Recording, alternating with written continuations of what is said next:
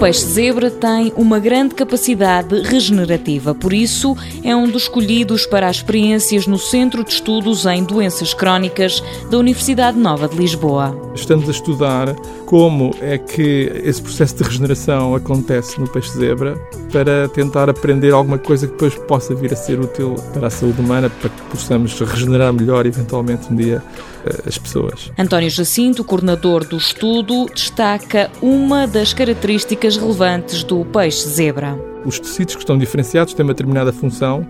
Quando uh, são danificados, têm uma capacidade de recuperar células, são uma espécie de células estaminais, que voltam um pouco como recapitular o processo de desenvolvimento embrionário voltam a dividir-se e voltam a passar por um processo de diferenciação que lhes permite voltar a construir novo órgão. Uma capacidade que as células humanas não têm. Quando temos um, um tecido na sua forma final, esse tecido já não consegue recuperar e já não consegue ter esta capacidade de se renovar. Nós estamos a estudar isto para perceber como é que isto eventualmente pode ser útil para nós. António Jacinto acredita que o impacto desta investigação pode vir a sentir-se daqui a algum tempo.